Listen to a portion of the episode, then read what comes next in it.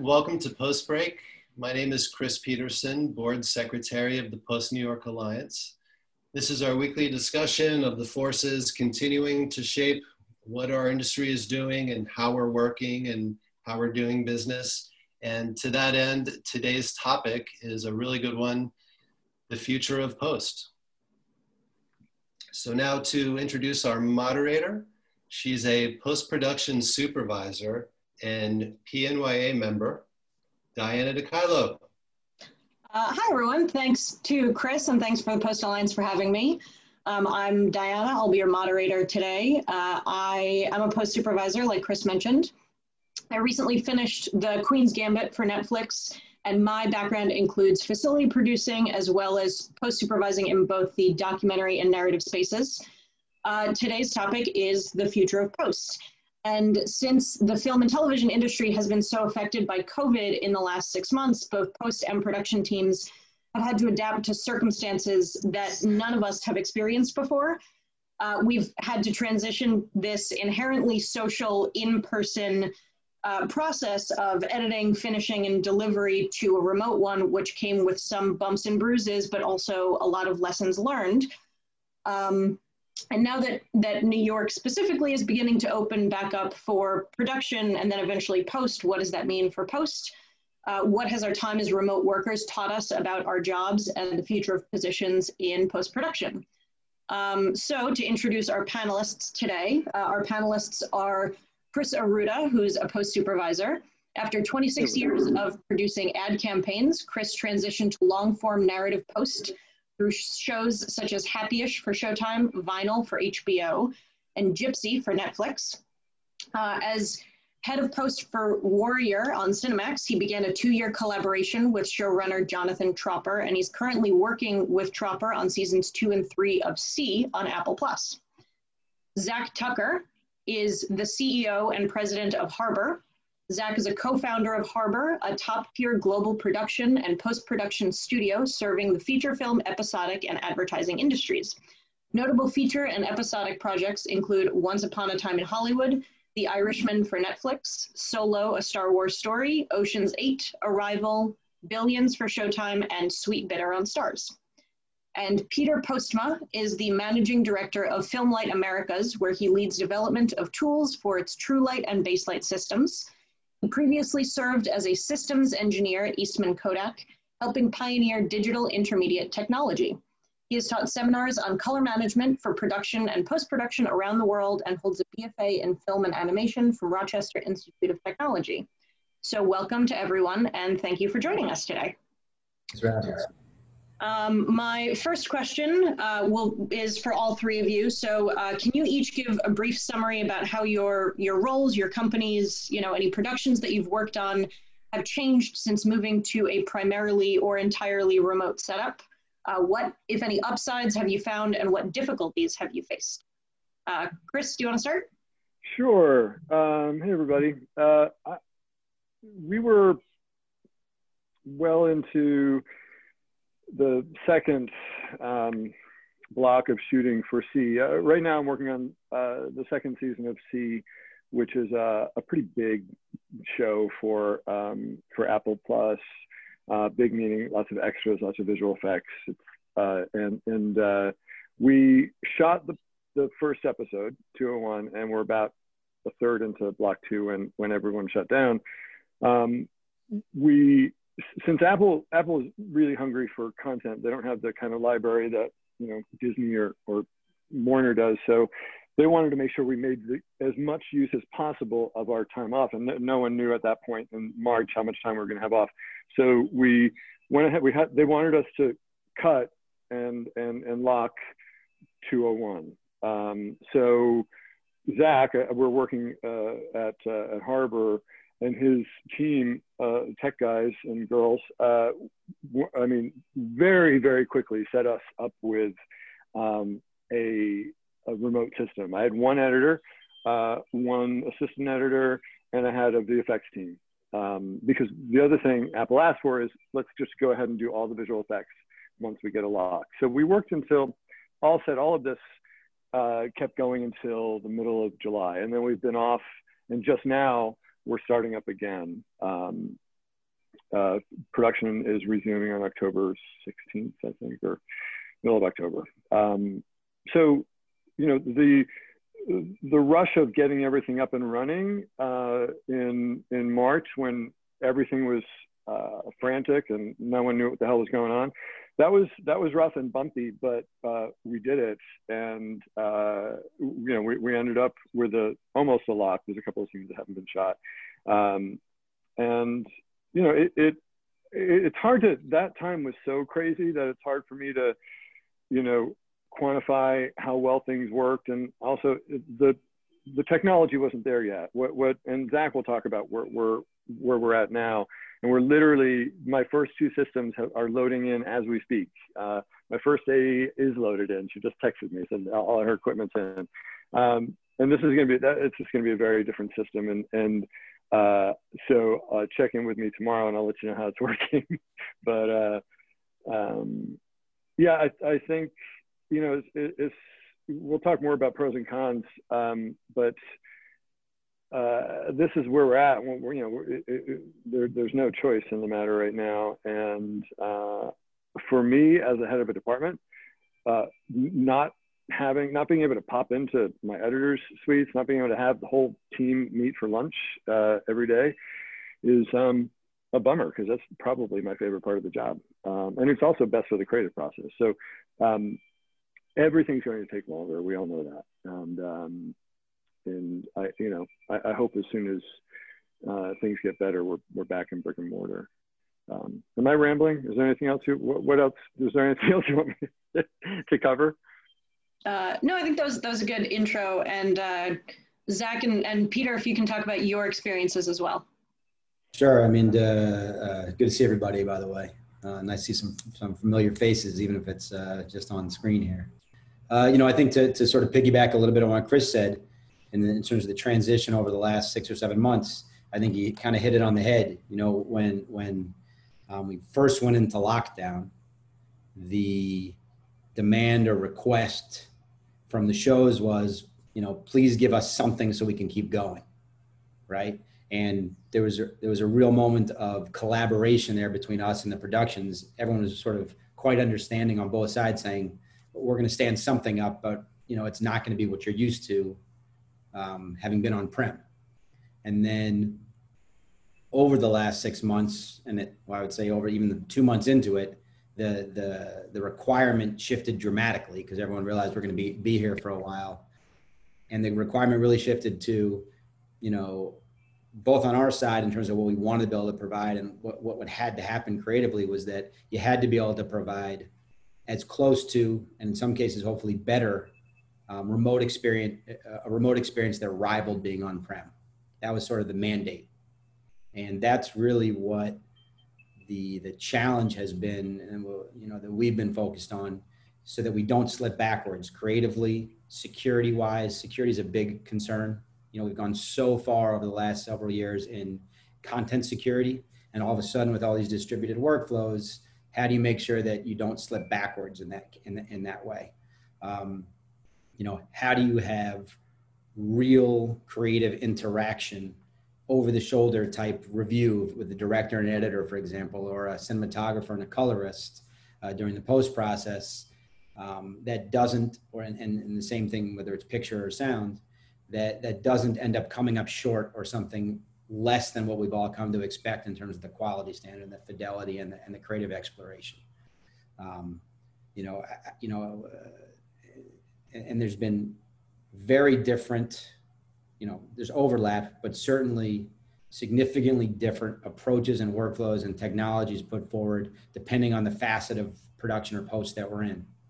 You know, editorial is significantly different than color and significantly different than sound, um, and obviously different than visual effects in terms of how do you execute all this remotely and still give everyone, you know, hopefully, uh, you know, an acceptable level of creative interaction and collaboration um, and oversight. And in some cases, I have to say, in some cases, uh, you know, creatives have come back and said, I was I was leery of how this was going to work, and now I'm not going to work the other way. Um, so so there's been some cases where folks have been extremely um, embracing of a new way of working. And other folks have said, yeah, look, we got through it and I'm glad we were able to do it that way, but I can't wait to get back.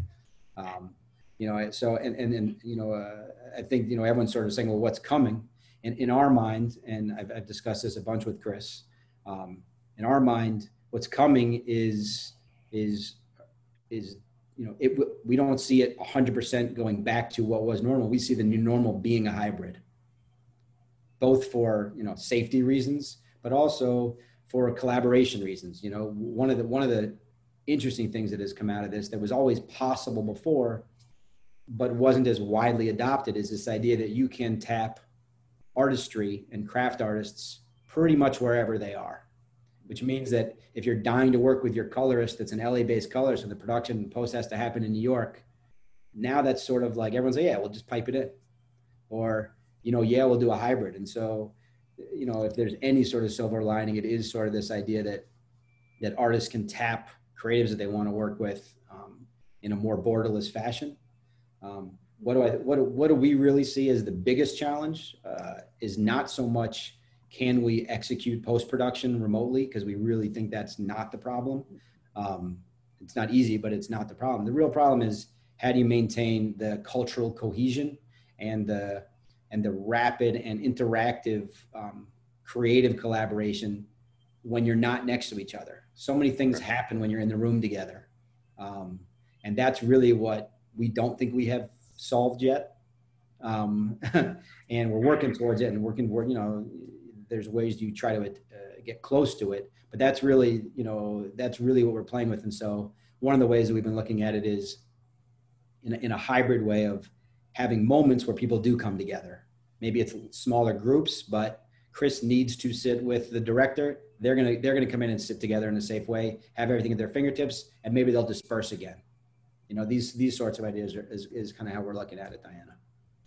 And uh, Peter, how is FilmLight helping to uh, adapt to this this remote model that we're all working with right now and and you know what have been your your lessons learned and, and what has come out of this for you so at, at FilmLight, we're really all about uh, color correction, providing the Baselight tool set um, and, and, other tools to do color correction at post.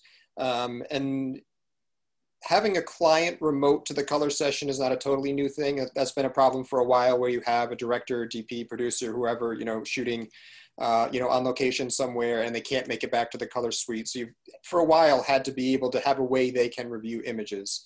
Um, and you know, kind of the ideal way to do that would have been you go into some calibrated color environment at, at that remote location. Hopefully, you have another uh, post uh, post production office you can use there, or you set set up a calibrated monitor, you know, that they can look at in the right environment, um, and then you stream uh, an image to them while the colorist is working out of their facility. Um, so it became a problem to even do that because you know if, if no facility is available in the remote location either you're looking at trying to stream into someone's home or, or things like that and there's obviously limit limitations on the quality of displays and the quality of the viewing environment that they're in um, and also the quality of the internet connection how, how good an image you can you can stream to stream to them. Um, but then the other part of it was a problem which was uh, relatively new for, for everyone, which is sometimes the colorist had to be remote from the machine as well. You know, in, in some ways in color, you would think it'd be ideal for quarantining because it's, you know, someone working in a dark room by themselves all day. But, um, uh, you know, if the colorist does have to uh, isolate for two weeks or, or whatever, or there's health reasons that, you know, they, they, they can't come into the facility either, or it's more important that, you know, someone else from the creative team be there, we had to figure out ways of letting the colorist work remotely as well.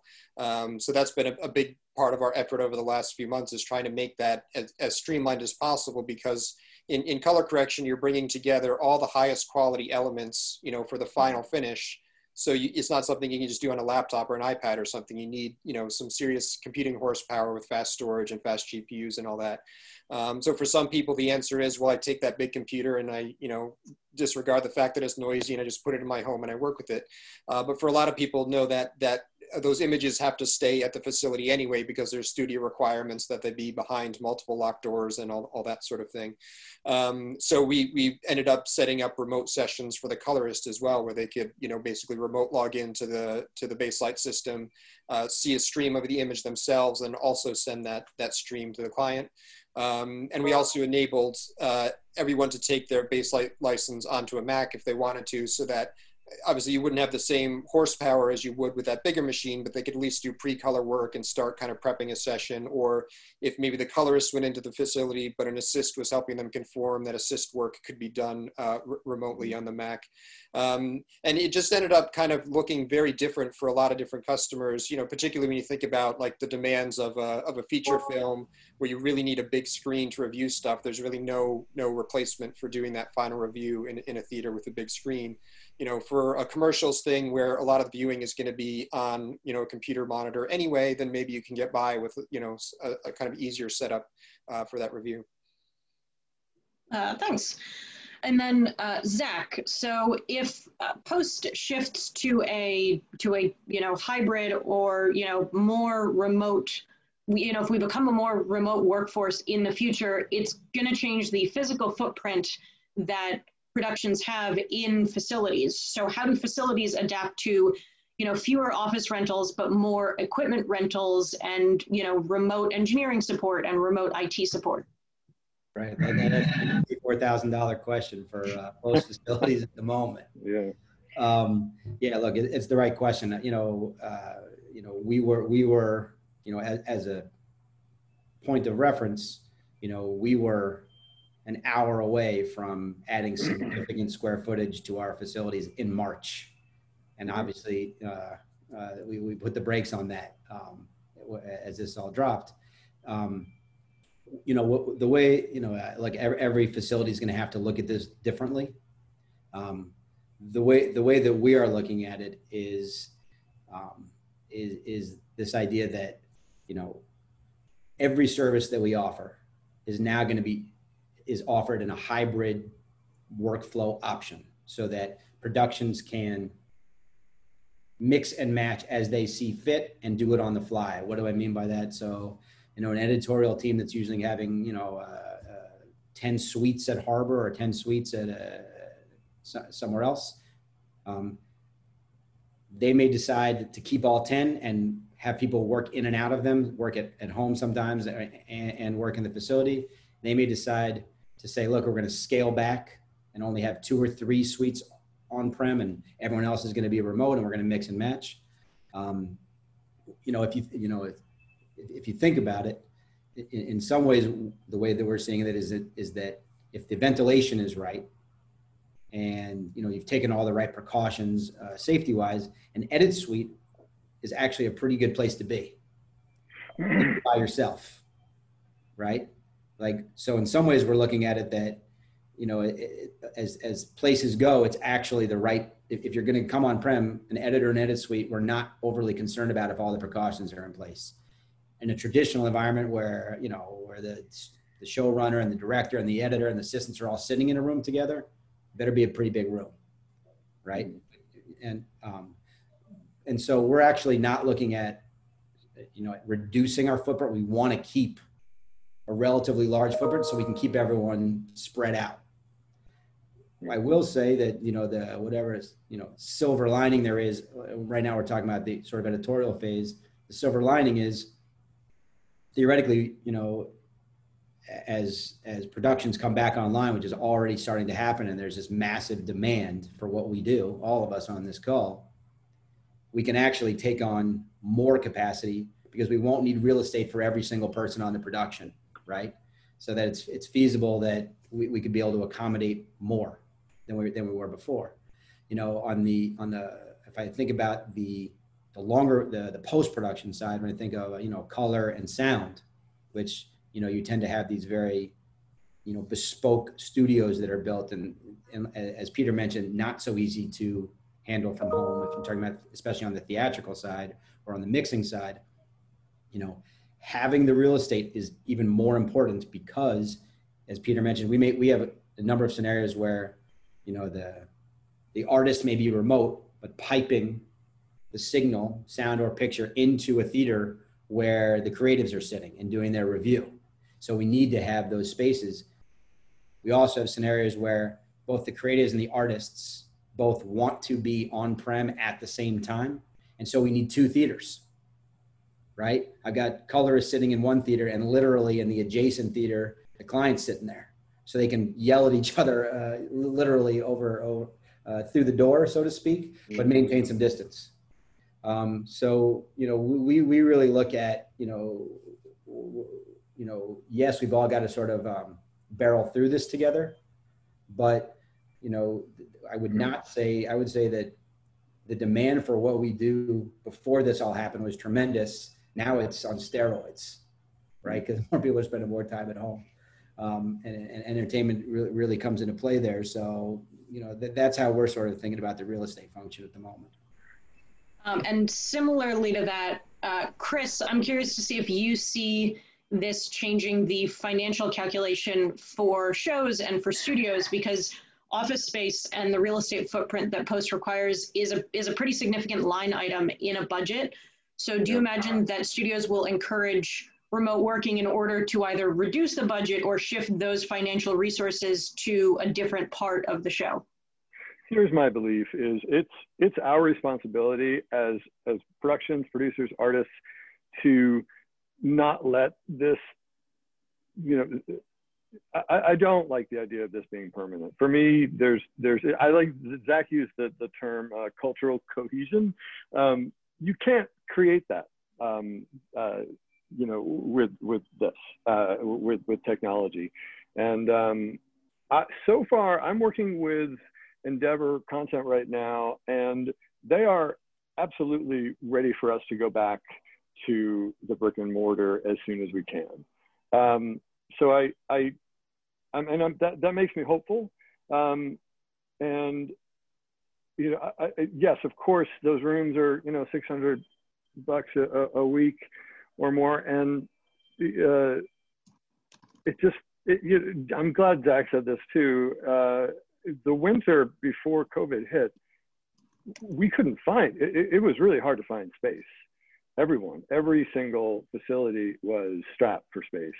Um, so, you know, it is interesting that this happened right at the point where it seemed like we were at a, a tilting point in New York because of all the work. We were so busy and we'll be that, that busy again. But I really feel it's, you know, the creative process, this is a really collaborative medium. And so if, if we're stuck at home, um, it, it's it's going to impede that. And so I, it really can't come down to the bottom line of I don't want to pay for rental anymore. Um, and I, I, feel that if if we present a strong enough case for that, um, I, I, I think we can keep networks and studios from just looking at the bottom line of like, well, I don't want to pay New York rental prices. I think that's really important. Um, also, piggybacking off of something that Zak said, he had mentioned the idea of borderless work with colors and creatives. So, although you you like the idea of uh, going back to the brick and mortar, do you think there is an advantage to the lessons learned from working remotely and having that extend to, you know, editors and colorists and other creatives in the process, and not being you know limited by being in in New York or working in Manhattan versus Brooklyn for uh, your your creative resources on a project.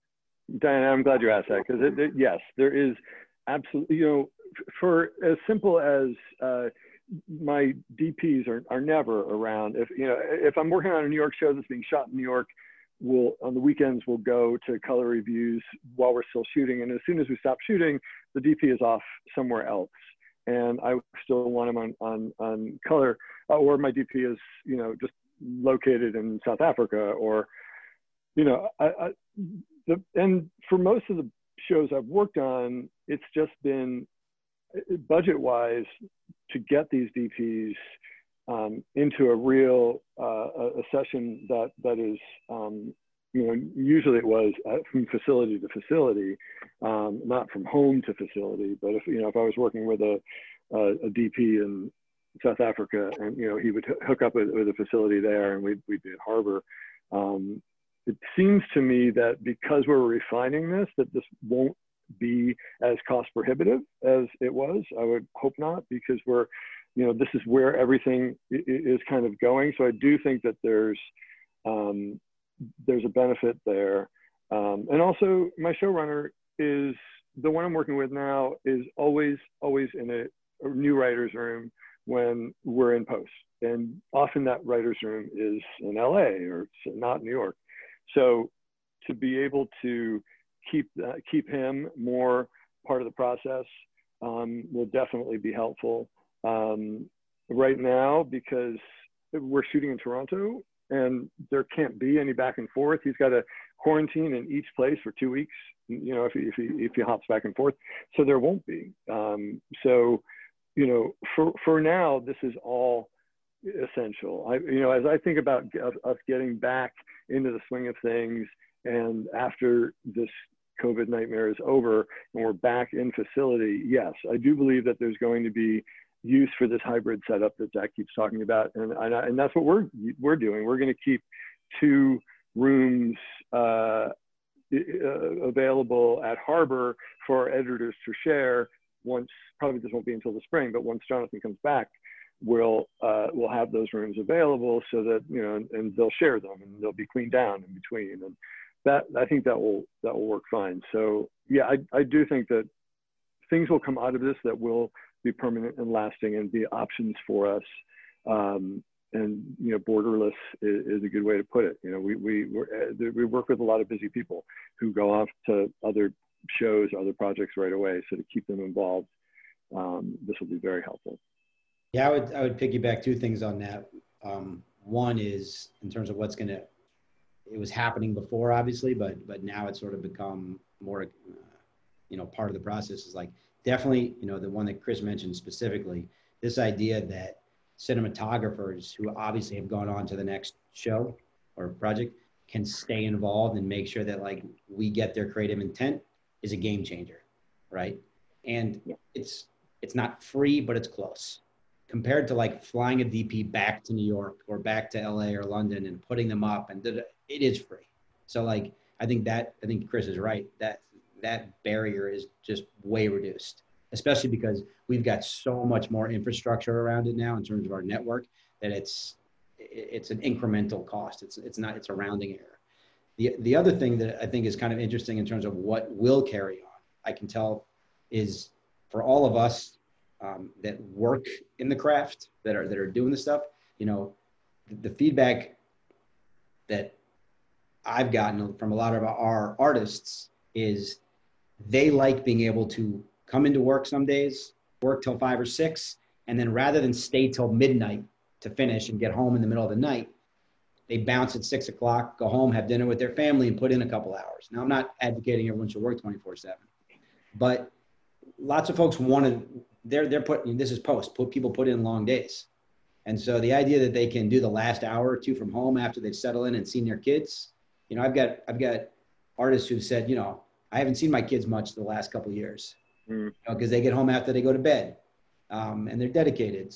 Now they've said you know i've seen my you know i'm doing just as much work unfortunately in some cases more because no one ever sleeps you know everyone's on.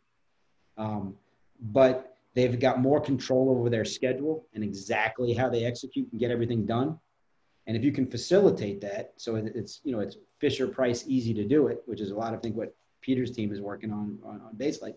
Um, you know, you can get a little bit of the best of both worlds, and that's I think you know it's a lifestyle enhancement. You know, which which I think is why some of this stuff is going to carry forward, uh, regardless of exact you know once that once this thing subsides. Exactly. I have a question just, for you. Yeah. Oh.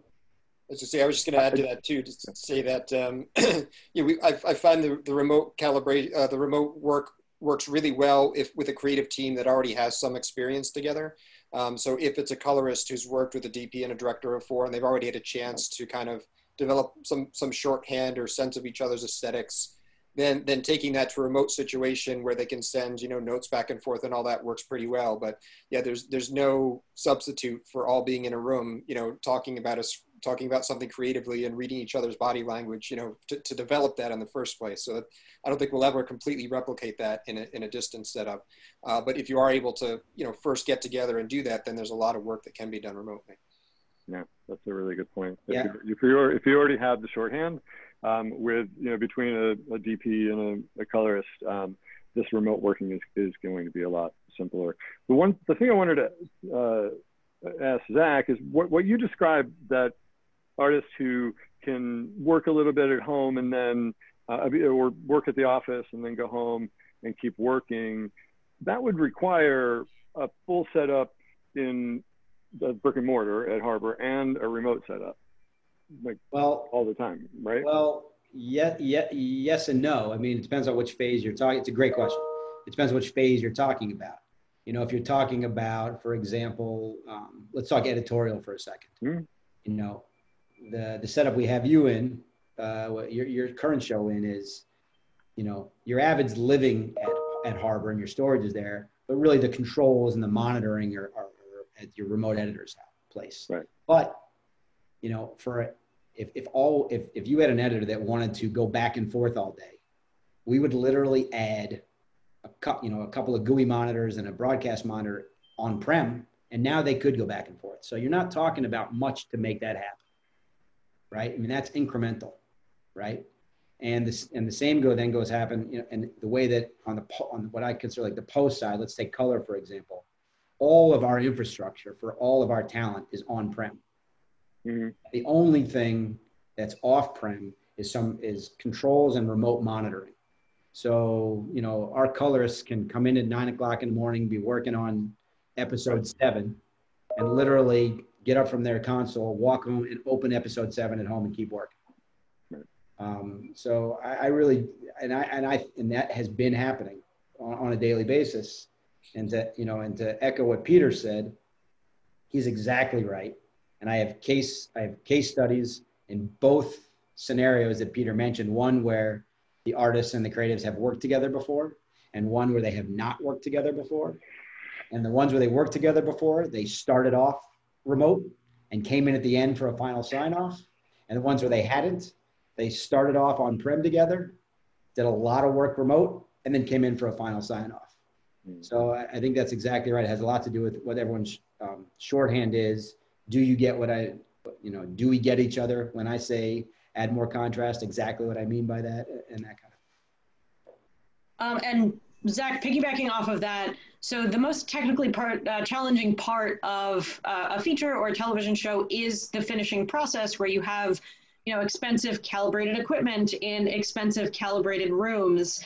Um, so how uh, how does remote, you know, post and remote finishing affect the world right now? And you know, even in the future, will remote post or hybrid post be um, a reality or just because of the the price tag and the equipment necessary is that always going to be primarily an in-person function i'm not sure what you mean by the price tag uh, the, the, the price tag of having um, you know an x300 of having a Baselight of having everything set up where obviously you can't send an x300 to every you know dp and producer's house that's something that that can really only live on prem or live with a colorist. So you're not going to get uh, a calibrated monitor exactly the way it should be in everyone's house. There's always going to be some kind of approximation if it's a remote setup. I mean, the way this this goes a little bit to what Peter brought up in the beginning is if, if you're like, for example, if you're talking about the color side, um, the challenge is, you know, what is the remote viewing environment and how does the how do you how do you ensure that the cinematographer who's remote and the colorist who's on prem are seeing the same thing? This is a, this is a big question right? Um, you know the way that the way that we are solving that and there's there's different ways to solve this is you know our color scientists have vetted certain monitors for hdr and sdr that they sign off on there's a limited number but even there the problem becomes you know, if the cinematographer is on one monitor and your colorist is on another monitor, you've got a discrepancy. That's one discrepancy. The other script. So the way we solve that is we make sure that they both have the exact same monitor. The colors may also have an X300, but if, for example, you know, we've signed off on the iPad Pros, if they're calibrated properly, the cinematographer has one in wherever he or she is, and our colorist has the has one wherever he or she is, so that the colorist has the iPad Pro, and the X300. So they're looking at them. And this is where a little bit, I think, what Peter mentioned of trust, which happens when you've got people who have worked together before. You know, our cinematographer that's worked with Joe or Roman or Katie, they trust that they say, hey, these are these are magic. What you're seeing is good, right? That that's one aspect. And then you go one step further. The problem is, okay, you sign off on iPad Pros, but which iPad Pro? Because if you get a batch of a thousand iPad Pros, they won't look the same. And so, you know, our approach to that has been we order large batches of iPad Pros. We send them all to our color scientists. They um, match all of them in that batch. And then those batches are the ones that go out per project. Mm. So we have a lot of confidence that everyone's seeing what everyone else is seeing.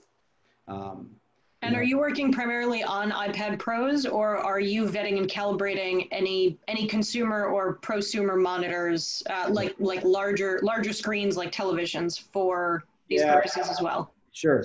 Well, I mean, we we have sent out iPad Pros. We've vetted um, several 55 inch monitors. I, wouldn't quote me, but it's probably the LG monitors um, that that's been that, that we're able to calibrate. Um, there's the nicer Panasonic monitor that we're able to calibrate. That's a legitimate client review monitor. Um, and, and in some cases we have sent X300s because it's been that color critical uh, on some projects and we, we just couldn't, you know, that, that's, what, that's what the budget allowed for. Some of it's budget related, right? Um, and, and, and that was how that worked. You know, the, so, you know, and then you, you know, it gets even, you get into more complexities about the network and how you're making sure that signals are good and, at the weakest link, which is at the home usually. Um, and then that, that's obviously a significant challenge as well that we've got into. Um, you know, the, the, other place to really talk about is sound. You know, uh, you know, sound is in some ways more challenging because sound is not something that you can put on a nice monitor and put in a dark room and, and sort of get away with it to some extent. Um, you know, sound is more complicated. Um, we, we've executed in similar ways with sound where trusted craft and um, director teams that have worked together before have a shorthand, and you know we've we've mixed you know Atmos feature films that way, um, where the team is is on prem and the creatives are getting remote feeds like you know eight hours, ten hours a day to multiple creative partners, um, and then coming in you know at the end for the a day or so of the final mix just to check, and feeling like wow that that, that really did match because there was a lot of engineering that went into that and getting a lot of confidence about it. So, you know, I, I think, uh, you know, this is not to say that I think that this is a preferred replacement for what happens when we're all on the stage together. It's not what I'm saying. Um, what I'm saying is, what I overall would say is like post is not the problem. Like we we we can get by. We we can get by at a very high level, um, especially when we all collaborate and come up with what feels right to everybody. Um, uh, you know, can you know the, the biggest challenge we've thought over that is can production get back, which it does seem to be doing quite successfully. Um, so you know that, that that's I'll end there.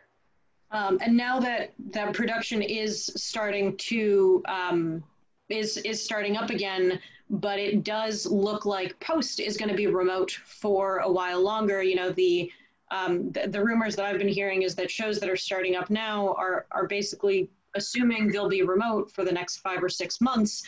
Um, my last question for you guys is about cultural cohesion, which we've been touching on uh, throughout, which um, it's, it's a combination of both in-office culture and networking. So on the networking front, the Post Alliance has added panels like these. You know, they just did their first virtual pig. They've introduced more formal networking opportunities um, for people to expand their professional network.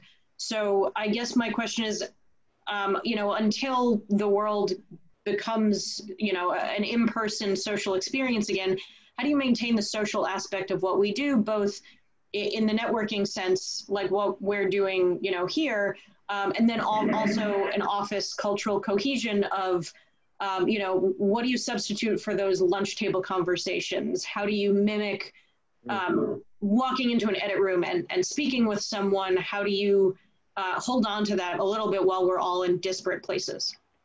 I can start. Um, first of all, the uh, this does work, and we have we'll have at least we'll we'll see. It's I'm starting off with weekly Zoom calls every Tuesday with my entire department.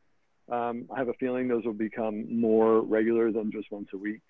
Um, just so that we can, and you know, what's happening now, at least with my show, and I hear a lot of shows, is they're being cross-boarded for the entire season. So there's one director, and everyone's, all my editors are going to be working at the same time. It's not block shooting anymore, at least not for our show. So there's there's going to be a, a lot of scenes coming up at the same time and you know we all have to decide who's got something that we're going to then get to the director who's probably going to see it more or less the same time as as uh, my showrunner um, because there's just not time for the traditional director cuts anymore so there's just so much that i as head of the department and all of us need to keep aware of. And if we're not you know getting all together like we're all together right now and and talking about what's going on and where everyone's at things will get you know things things will drop uh, through cracks. And um, so that that will help.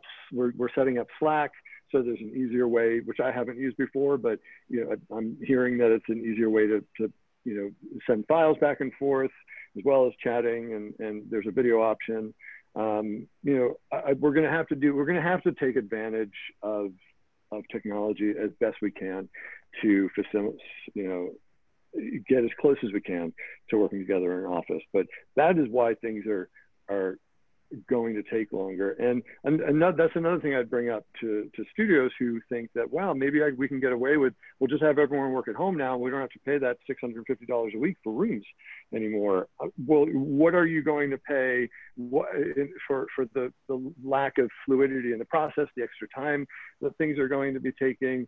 It's all, you know, all of this matters. And, um, you know, for right now, I will, you know, I, I will just have to use this uh, this technology to keep us informed. And just you know what i keep telling my my staff is none of us have done this. We're, this is all new for all of us. So just if, if something comes up and you know it, it you know i don't want people working long hours um, just because they're at home i think it's really important to have boundaries and that you walk away from your workstation um, and be with your family. Uh, there's you know, I, I, had to convince the studio to keep my PA because the the assumption is that since we're not getting lunches prepared, you know, given to us or or a snack shelf to be stocked, that we don't need a PA, which is a that's completely wrong. So there, there's a there's a lot that is incumbent on on us to make sure that this kind of stuff doesn't become the new normal. There's there's great technical reasons why a lot of this stuff is good news and will help us out um, in the future. And I, am I'm 100% behind that. But but this working from home being an option, sure. I think that you know, Zak, you were talking about the you know equipment wise, it wouldn't be that much more to have a home setup and a um, you know the on-prem setup, but still we're going to get into the the costs of, of, of, of those weekly uh, rental fees for the rooms, and you know that you know that will. I, I don't see at least the studio I'm working with right now. I don't see a situation where they'd be fine with a full setup uh, of offices on prem, and then everyone has their backup. That would be the ideal situation, right? Is that you know we've got both. Um, there's no way. I, I, at least the studios I'm working right now would, would go for that. Um, so you know we'll we'll uh, we'll see, and hopefully this won't last as long as uh, um, hopefully a year from now we'll be able to um, you know, put this away, but we yeah. don't know. Yeah, I would I would echo. You know, um, we're all working towards trying to get um, tr- trying to get back to uh, being together, but I would say like you know, you know, we, we approached it a few ways um, as, as Chris mentioned about taking advantage of the of the uh, of this sort of technology, it's become much more facile. I mean, to be honest with you, like seeing Porath and Vico and Todd and and and Johan, so like even just here goes a long way. Like I'm I'm definitely moved by this call in terms of just like, you know, I mean, I wish I wish I could hug all you guys. You know, it, it's good. It's it, it's really good to just see everybody, and it it's I didn't realize how much I missed some of you guys until this call. Um, so I think that really does help. You know, the, the, the other way that we've been, you know, trying to, you know, take care of some of that cohesion thing is, rather than what we used to do, which is like, let's all have lunch together or let's all meet up uh, in the theater together. It's much more one-on-one. Mm-hmm. You know, so I'm scheduling time with my engineers rather than four of them with one of them once a week. It's just to like, and we can lock in a little bit because I think that's safer, you know, and we're doing that in a safe way. And so like, even if we're sitting there with a mask, but we're, you know, we're across from each other, we can lock in. In some ways, you know, I'm getting more, you know, legitimate time rather than bumping each other in the hallways. I'm actually getting to sit there for 30 minutes and talk to somebody.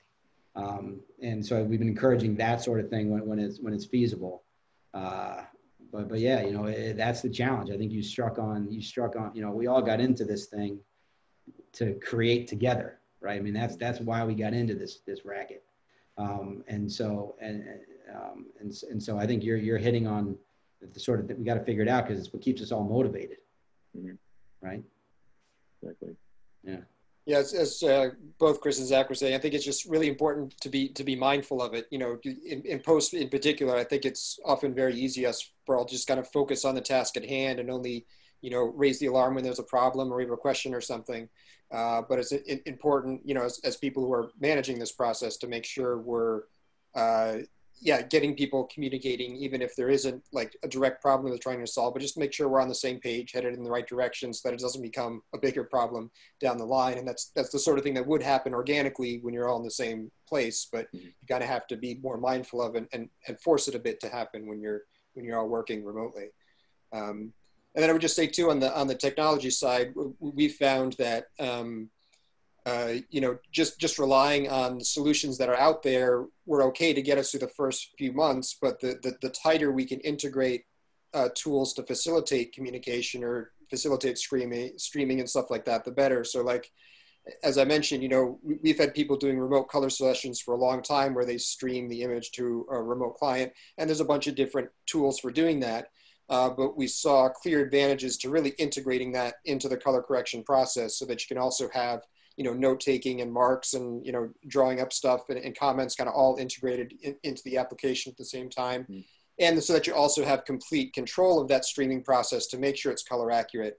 Um, and we're even going to be providing some some test signals people can use to do just kind of a by eye check to make sure that their their display is properly calibrated and, and, things like that. So um, yeah, I think on the technology front, it's just really about kind of taking some of the tools and, and tailoring them more towards the specific tasks we do in post-production too that helps a lot.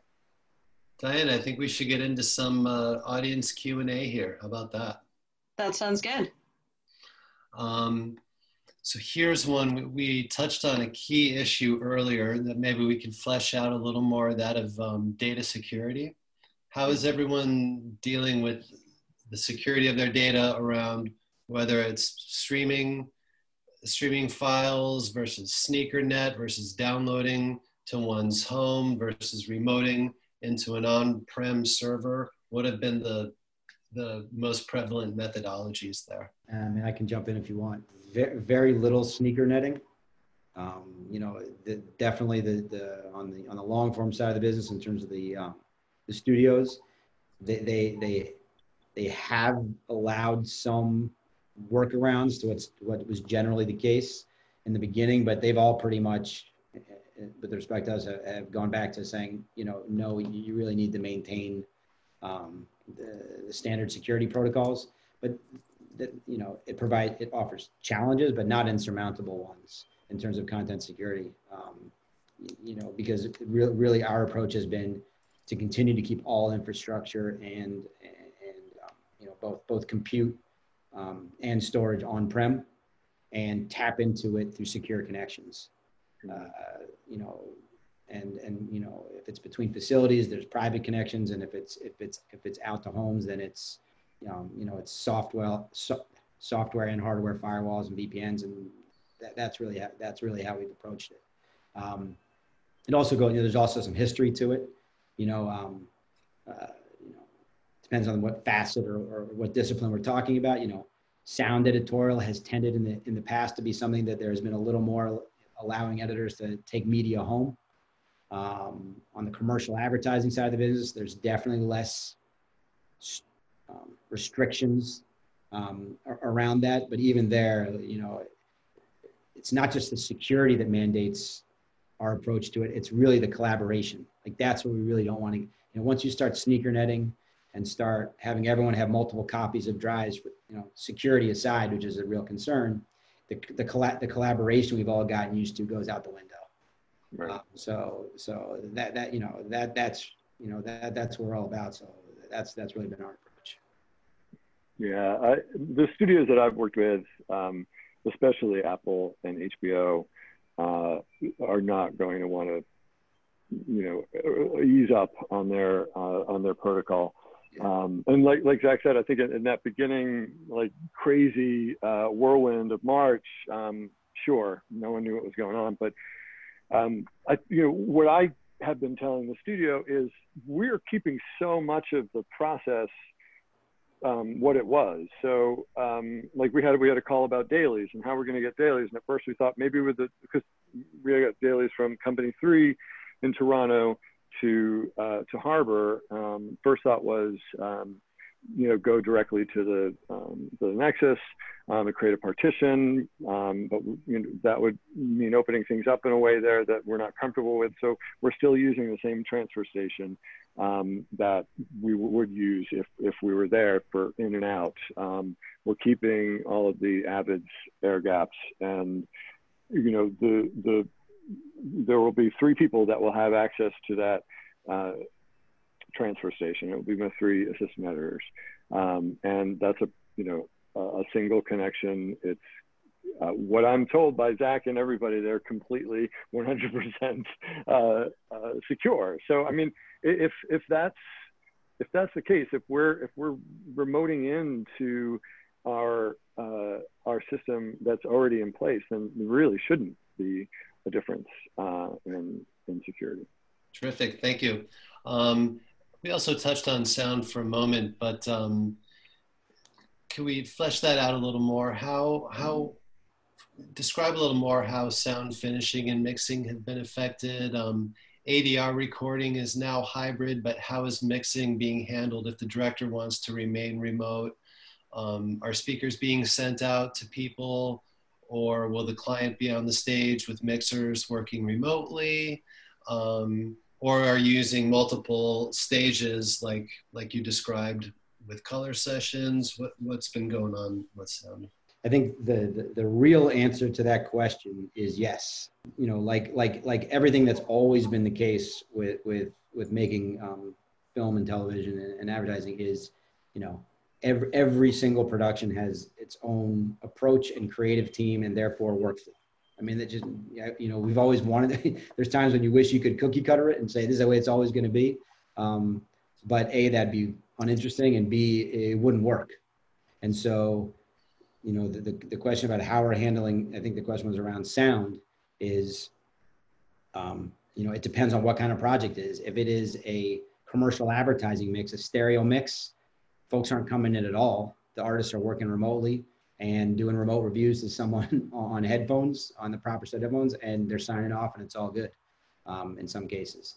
Um, if they want to come in, they come in and we pipe it into them and have multiple rooms like you just talked about. Um, you know, when you get more onto like the, the episodic and the theatrical side, um, you know, a lot of the editorial work can be done remotely. Not all of it, but a lot of the editorial work can be done remotely. When it comes time to, you know, look, we even have some remote Atmos editorial setups going. That said, you know, we have to, and everyone on this call, you know, we have to be able to actually stand behind it, right? And, and, not say, yeah, we think it's pretty good, or we, we think it should be all right. At some point, you, we have to stamp it that's what you're counting on all of us to do.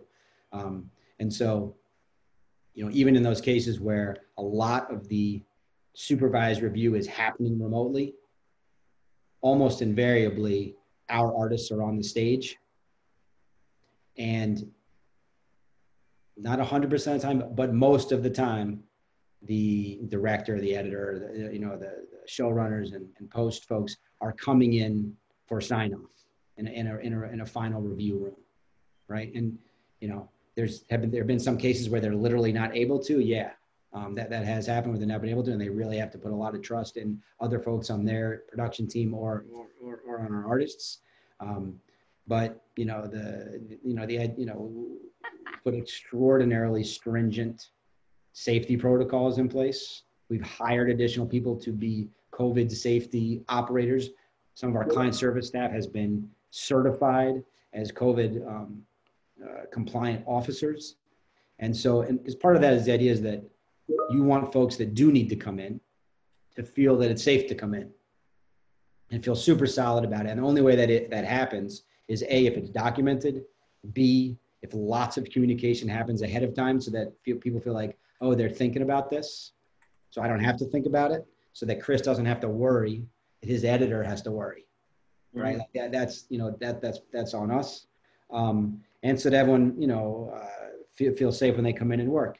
Um, so the, the, the, the long answer to, to your question is each one of these, each production, we are sitting down with the production crew and saying, here's, you know, there's multiple options on the table. How should we mix and match this so everyone feel so everyone feels solid about it? And that's how we're doing it. Mm-hmm. And sure. and you know, whatever we come up with probably won't be exactly what everyone expected or may need to change. And so it's it's a real time discussion you know, oh, there was too that felt too many people that we felt like we could have more, and we're mixing and matching it on the fly. That, I mean, that's kind of what I've been discussing with Chris. Yeah, and I've, I've been talking. We just had a, a sound meeting uh, earlier today with Dave and uh, the sound team um, about how we were. Oh, we just we covered everything really. Not not so much the final mix process. We were talking to the the, the onset mixer um, about how things were going to be captured and you know, we still are getting lavs, but they're they're trying, you know, as much the contact with actors. Obviously, the sound team is in that inner circle, which are tested the most. Um, good lord, what's you know, we're all talking about post, but what's happening on sets right now is is unbelievable. Um, like uh, hours of of testing before the the the shooting even starts, um, and it's it's going to mean you know, uh, we're going to try to get uh, ADR to, to happen on set when we can because it's, you know, obviously that is going to be different too. We've been sending rigs to actors' houses uh, so that we can get them to record at home. But if it's our show is a lot of exteriors, and so that's going to not sound great if we're recording uh, in a fall uh, inside. So it's um, the the a lot of sound has happened has always happened remotely. Like my dialogue editors, I never see. Um, you know, so so part of that is just going to stay the same. But absolutely, what what Zak said about coming in, and I, I've been saying about this about color and mix is there's we're absolutely going to be there. I don't know how many. I think it would just be my editor and my showrunner uh, and me. Uh, if that would mean that we're going to need two rooms, that, that that's fine. But you know, we have to. It's an Atmos show. We've got to be in a in a facility to to hear that. Um, yeah. Terrific. Um, about two more uh, fairly quick ones here, if we could, if, if, everyone has time. I know it's the top of the hour now, um, but this is a good one for people in attendance who don't know all these technologies backward and forward, or this is all kind of new to them. Um, they're not in constant contact with the, the vendors or the manufacturers. Do you know any good places or resources to learn what makes a good remote setup? Any personal recommendations for monitor? Well, let's not get into recommendations for individual pieces of gear, but um, secure VPN, do you think multiple companies would be looking for? In other words, how could someone trying to get their arms around all this, where could they go to to learn? Yeah, I would just say that one thing we've had to do as a manufacturer, you know, because we're not doing events and stuff like that anymore, is a lot of these type of uh, live events and a lot of uh, webcasts and webinars as well. Um, so if you look at our website, if you look at you know Avid's website or other vendors, there's there's a lot of uh, webcasts that are available to watch after the fact, uh, talking about this. We also did uh, spotlights which a bunch of our colorists and they talk about you know specifically how they've dealt with their remote setup on, on different shows. So um, i don't think i haven't seen anyone kind of collate that together into one central resource yet. Um, but definitely yeah if you look at a lot of industry association websites or manufacturer websites uh, that information is there. Terrific. And um, Zak and chris how are you keeping your knowledge up during this time? Um, i asked Zak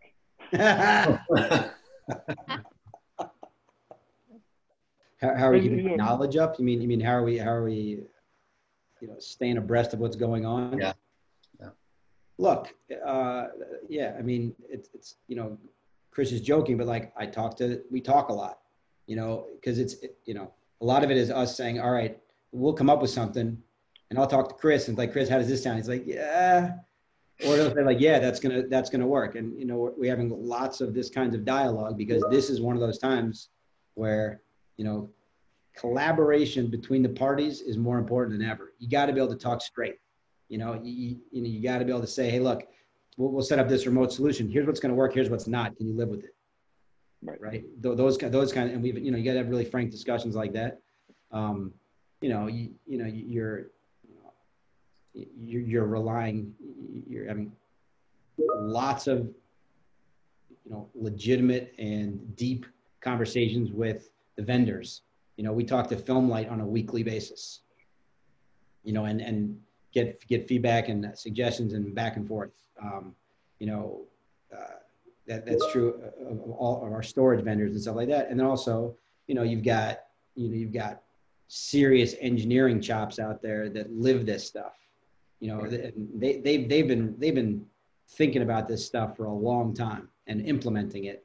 And this, this whole period just turbocharged their aspirations and dreams to be able to put stuff in place that they wanted to do for a long time. So, you know, but it's tough, you know, you come up with a remote solution and tomorrow someone rolls out something that's innovative and, and, and you have to be willing to pivot because it's better. You know, you're not, you're not setting and forgetting anything these days, right? Um, not that you ever were, but it's it's happening quicker. I want to talk about the collaboration that that. I was joking, sort of, but you know, I, I do count on, and I have, you know, this is the third season of a show, no, fourth season of a show that I've I've worked at, at Harbor, and I, I, trust those guys. Like, we, no matter what, if, before there was uh, remote work, there's there's issues, there's tech issues always, um, and what I will say is when we threw that system together uh, in March, it did not work well. And the team, Stefan and uh, uh, Ben and the, the, the, people that Zak was just talking about who just live for this stuff, it seemed like they were round the clock available. Um, I mean, I, I saw emails way late at night and, and, you know, that we need to count on that. A show needs to count on, I'm not a, a you know, the, the, technology of a lot of this stuff, to be quite frank, is, you know, way over my head. I just need to know it works. And I need to know that if it's not, you know, if, if there's issues, if my editor, my assistant or whoever, my showrunner who's trying to, you know, uh, remote into one of my editors, I got to make sure that's all going smoothly. And, um, so far, you know, it, it does. Even though we're not in the same space, I think more collaboration is happening and required um, than ever before because um, there's just a lot more to you know that, that's new. And these setups that i got that today that are, are loaded in by now um, we'll start testing them out tomorrow. And and there will be a role like it's no it's we're just going to keep going, I will communicate what how things are happening uh, with the tech guys, and if there's bumps, we'll we'll figure it out. We'll go, and and hopefully we can straighten them out as much as possible before dailies start coming in, before cuts start going out. Um, so, um, and I've got a little bit of time to do that, so I feel good about it. All right. This will be our last question. I would just like to remind everyone that our next episode will be on the 15th of October, and it will be about mindfulness. And then after we answer this question, we're going to get teleported into the breakout rooms after I give everyone 60 seconds to jump off if they like.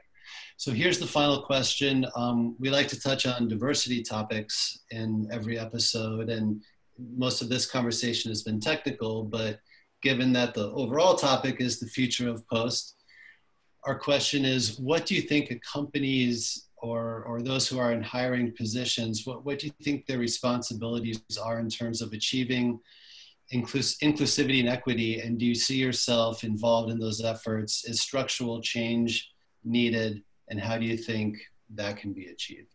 Mm. Um, I wonder if Jen, is Jen is Jen Lane on this call? because we, we just had a conversation about this.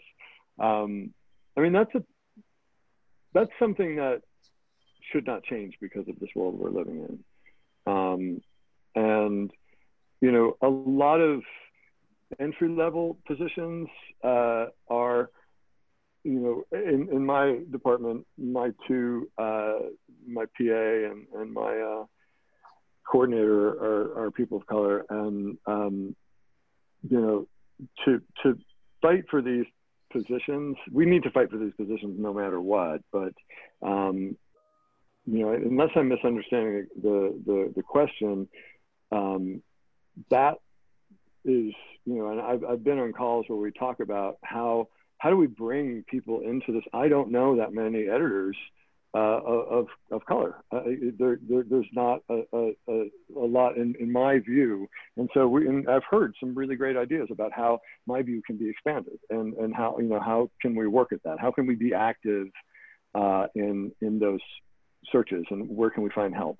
Um, because it would be nice for our industry to be less white. Um, but I just, the reason I brought up Jen Lane is one of the, um, the, the, the roles that they wanted to cut from my uh, department purely based on money was the PA, which is ridiculous when you consider he, uh, gets a thousand dollars a week. Really, that's where you're going to go to to save money. Um, and you know, I need him, but it just turned out that he happened to be a person of color too. And do I do I use that? Do I have to like play that card to keep him? I sure hope not. And I I didn't. Um, but uh, yeah, I mean, my answer to that question is no this world, uh, what, what's going on, we have a lot to deal with, but I don't think uh, inclusivity uh, should be affected by it. I mean, uh, you know, you, you could talk a long time on this. Uh, I'll just give you one anecdote. Um, you know, because we were, this is actually on the commercial advertising side, what we do.